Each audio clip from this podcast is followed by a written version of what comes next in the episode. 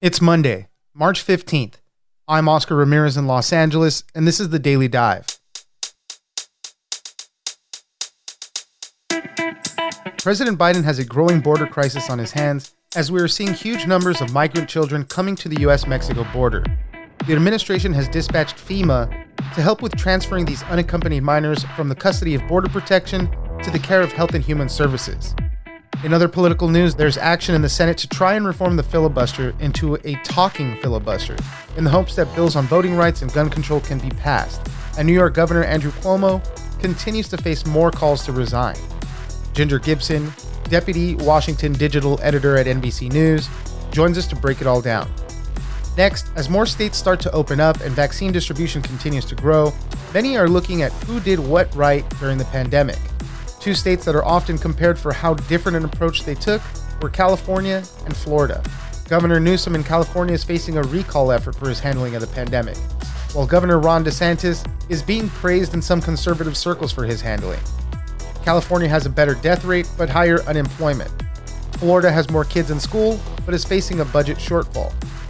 Soumya Karlamangla, health reporter at the LA Times, joins us for Who Handled COVID-19 Better? It's news without the noise. Let's dive in. Governor began to lose more and more of the support of his governing partners. I think the ability to do the hard work that needs to be done has been diminished. Joining us now is Ginger Gibson, Deputy Washington Digital Editor at NBC News. Thanks for joining us, Ginger. Thanks for having me. Well, it seems that President Biden has, very early on in his term now, has a border crisis brewing there at the southern border. We're seeing record number of migrant children showing up at the U.S.-Mexico border, so much so that they're dispatching FEMA to help with the kids there. They don't want them to be in with Customs and Border Protection. They want to move them to the Department of Health and Human Services. So there's just a huge influx of migrants coming in again, and this is the latest plan for Biden to help kind of smooth some of that over. We've been watching the White House sort of set the groundwork that they recognize that this is a crisis and that they kind of feel there aren't any good solutions here. They know the criticism of the Trump administration on how they handled particularly children and families at the border, and they didn't want to find themselves repeating those mistakes. So as you said, they announced this weekend that they will bring FEMA in, an agency that is, designed and has sort of approach that's different than Border Patrol, that's meant to give shelter to people in crisis and not sort of protect people who they view as invading. And I think that's really why we see this shift. They want people who are going to be serving, helping, protecting, instead of people that are going to be trying to keep migrants out, which is really, especially under Trump, what the Border Patrol was doing. Right. Yeah. And the numbers are pretty staggering. I mean, they're saying that there's about 3,200 unaccompanied children in the custody of Border Protection. There's 8,500 teens and kids already under Health and Human Services custody. So there's a lot of kids to deal with. And the posture, as you mentioned, has changed from this administration from the last one. And they're getting a lot of criticism on that front as well, saying, because of these policy changes, things like that, and the posture change, that's why more immigrants are coming to the border. That's right. The criticism is going to be there from Trump and Trump allies that this is sort of a welcome mat that Biden has put out for these children to come to the U.S. And I think that the Biden administration is sort of okay with that criticism. Can you imagine putting your child alone in a caravan and sending them thousands of miles away? It's an act of desperation by these parents, and that they are willing to take these children in whose parents were willing to make such a huge leap of faith that there would be someone to take them because they're concerned about their safety and security in their own country. Another thing brewing in the Senate is kind of this whole notion about reforming the filibuster. We're always hearing about that. It never happens. But now there might be some support for it. Senator Joe Manchin has expressed support for a talking filibuster, which would put us in line for seeing some very long speeches.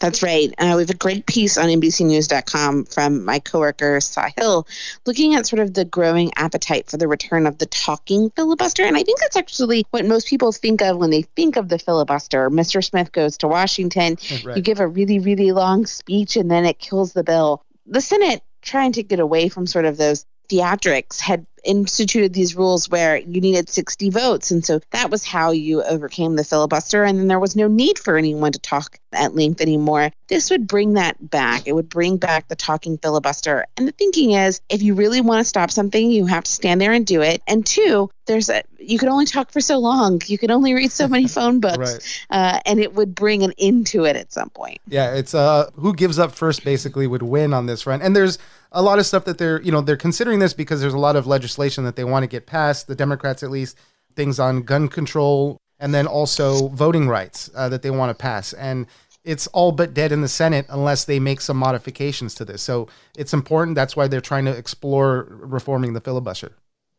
This is about passing some Democratic priorities that they know don't have any Republican support or very little Republican support. And this is really the only way that they have much of a chance of getting those done. Right. We saw it with the COVID relief bill, split right down the middle, party lines. So we'll see how that pans out as well. And then finally, just again, New York Governor Andrew Cuomo continues to fight for his political life, really. We have 7 women now who are accusing him of being inappropriate. There's accusations of that he's a bully, creating toxic work environments, all this stuff. We have Senator Chuck Schumer and Senator Kirsten Gillibrand calling for him to resign now. There's so many people in his state, at the state level, that are calling for him to resign. There's so many calls for it right now. Does he have any allies in this? You know, we still have the investigation going. What is he thinking?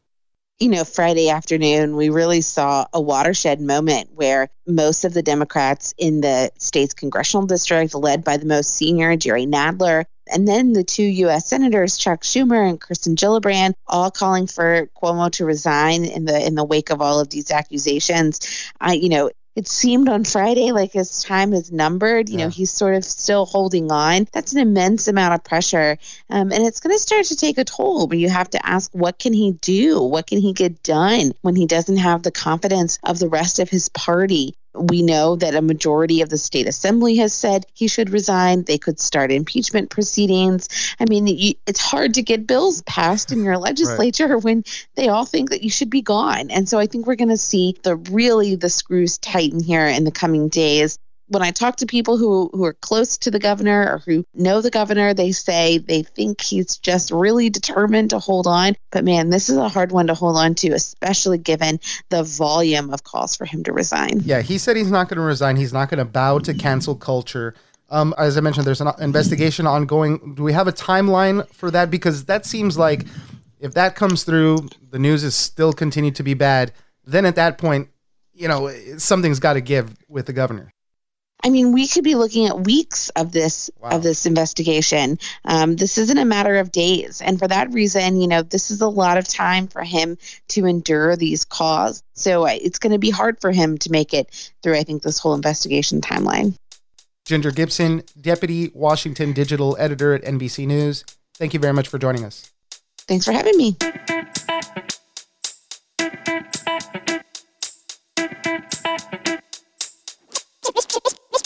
Florida, because of the way that it is with its climate and the way that the state is set up, is kind of lucky, and California is kind of unlucky, especially LA, just because such a big city. It's kind of the only place in the country that people thought could have a New York-style outbreak. Joining us now is Soumya Karlamangla, health reporter at the LA Times.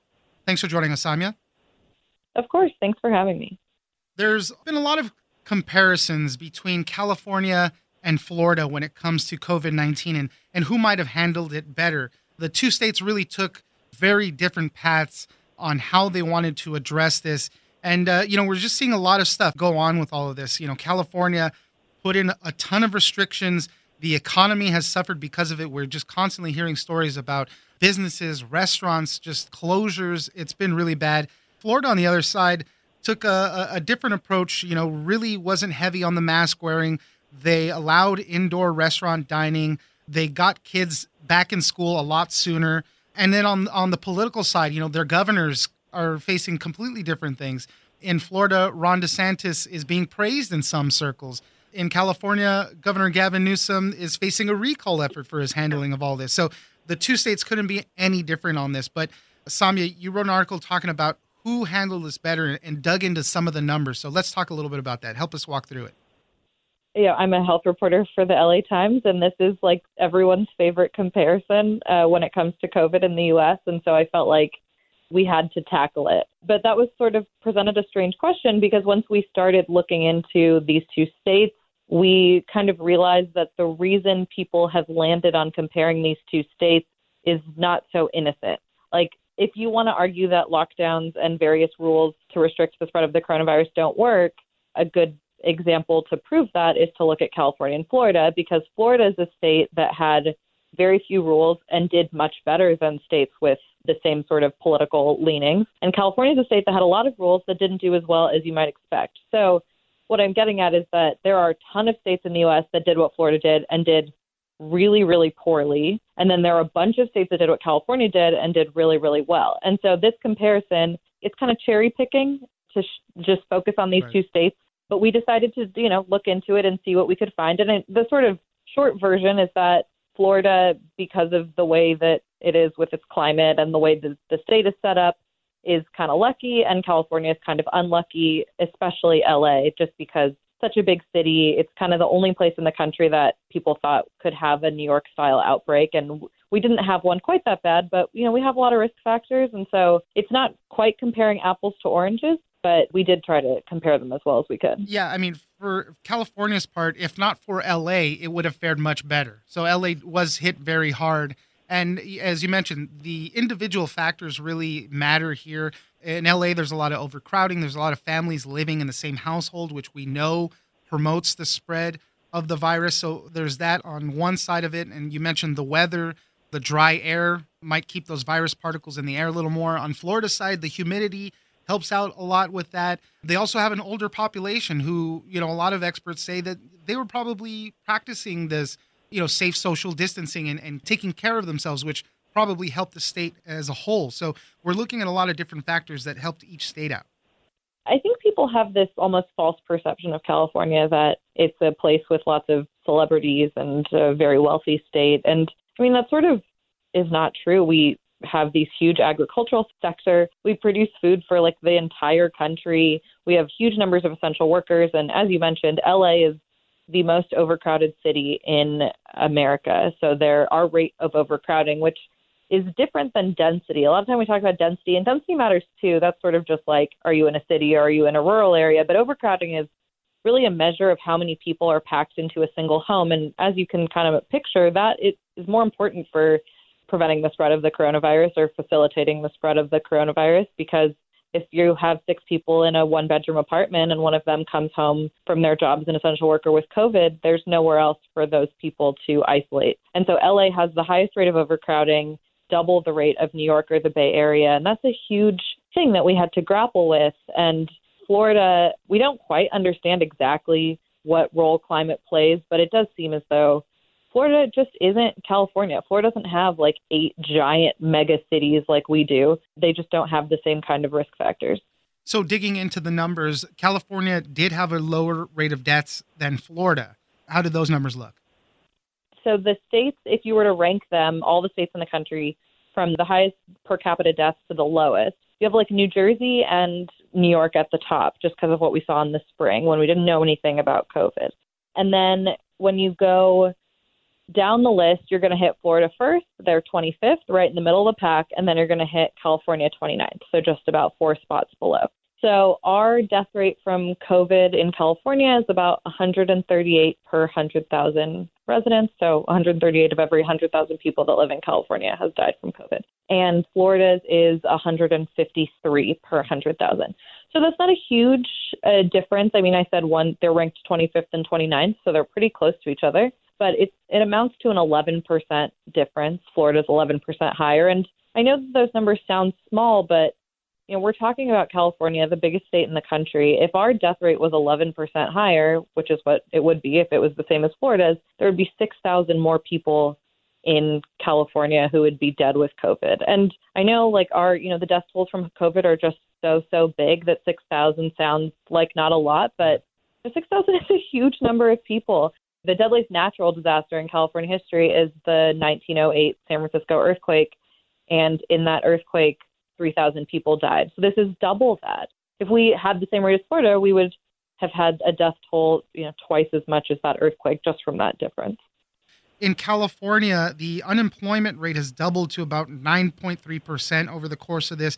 Florida unemployment rate increased to about 5.1%. So Florida's doing better there. On the California side, though, they have a better state budget outlook than Florida does. But in California specifically, where Governor Gavin Newsom is facing a recall effort, the economy is one of the things where he really was dinged on a lot, and people were just not happy. Very restrictive business closures made a lot of people angry. And on the Florida side, business was open more, and that bears out in their unemployment rate. It's hard to measure equally just because of all of the different ways our economy is hurt in the short term and the long term by the pandemic. But yes, Florida has a lower unemployment rate and has had a smaller drop in their unemployment rate. So that's pretty clear. And then there's lots of things that lots of sectors in Florida that bounced back in a way that California's didn't because we've just been closed for so long. Like they have Walt Disney World open in Florida. And so they have tourism and theme parks and stuff like that and income from that we just really haven't had in the same way in California. And I think it's important to mention the schools closing and being closed for so long in California is, I know we don't think of that as an economic impact, but that too has economic consequences. A loss of education for a year for, our next generation does not bode well for sort of their economic future, or just that's a huge piece of building up an economy. And women in the workforce too have been hit by this especially hard when it comes to family units. Usually they're the first ones that are staying home, taking care of the kids, or helping them with their schoolwork. And there's been numerous studies that show that it's harder for women who drop out of the workforce to get back in. So that's another wrinkle that really affects the economy. The job losses for women have been much greater than for men. And there are these subtle losses that are also sort of gendered. Like an economist I talked to was talking about the losses in productivity that come from people working at home, especially if you have kids. And, if you're a parent working from home, helping out with the kids, you're not doing as much work because you just can't really focus in the same way. And those parents, that often falls to the woman or the mother. And so we see those losses are felt by them too. And who knows how that will hurt women's ability to move up in the workforce, after the pandemic's over, if they've essentially lost a couple years of work because of having to watch their kids at home. So, that's a big economic loss in California for sure. But yeah, we see our tax revenue in California was actually higher than it's been in the past. And that's because of the sort of uneven distribution of the job losses, like people who are sort of more upper middle class or still have their jobs and the stock market's doing fine. So they're still making money. And it's not totally like California did really badly with the economy and Florida did really well. We actually have a budget surplus this year and Florida has the opposite. So right. I guess we'll all see in a couple of years how these states are doing. Yeah, and forecasters say that California is going to enjoy some very fast growth, probably faster than the nation as a whole. We'll have to see how that bears out. The last thing I wanted to touch on briefly, you mentioned it, kids in school. So Florida has had public schools open since August. There's a lot of them that still have the option to do remote learning if they want, but Florida has opened the schools. California is in this struggle period right now. Teachers are very concerned about the virus. They want vaccines, and most of it's being done learning remotely for kids right now. So this is another difference in how the states have handled it. California has not been able to get their kids back in school. Kind of an interesting situation. I think in August, when Florida Governor DeSantis opened all the schools, it seemed like a really risky thing to do. And I think the science has kind of shifted, or our priorities have shifted. We just have realized it's unsustainable to have kids out of school for this long. So I would say that, DeSantis made a lot of moves that public health experts were kind of like, oh, God, please don't do that. That's really risky. But the schools one is one where I think public health experts kind of feel like, okay, he took a lot of risks and a lot of them didn't pan out. They had this big surge in the summer. But the schools one has been one where maybe that was a good decision, and that will be something that people will be continue to be mad at Governor Newsom about, because they've had their kids in school since August, and I think upwards of 80% of kids in California are still learning at home. Soumya Karlamangla, health reporter at the LA Times, thank you very much for joining us. Of course. Thanks for having me.